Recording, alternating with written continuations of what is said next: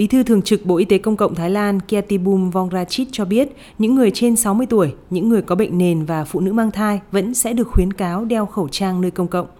Ông cho biết thêm, việc đeo khẩu trang cũng sẽ được khuyến cáo ở những địa điểm trong nhà không đủ thông gió và ở những nơi có nhiều người tụ tập.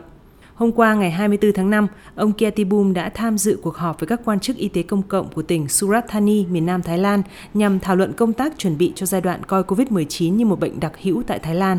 Theo ông Kiatibum, tình hình COVID-19 trong nước đang được cải thiện với tốc độ nhanh hơn so với dự kiến trước đó, đồng thời khẳng định sự tin tưởng khung thời gian chuyển đổi sang giai đoạn coi COVID-19 như một bệnh đặc hữu vào tháng 7 là hoàn toàn khả thi. Theo đó, ông Kiatibum yêu cầu giới chức y tế tỉnh phải chuẩn bị sẵn sàng để đối phó với tình huống thay đổi, củng cố niềm tin ở người dân và truyền tải thông điệp đến người dân về cách chung sống an toàn với COVID-19. Các ca nhiễm bệnh và tử vong do COVID-19 ở Thái Lan liên tục giảm dần trong tháng qua, với 5.013 ca nhiễm mới và 33 ca tử vong được ghi nhận trong 24 giờ qua.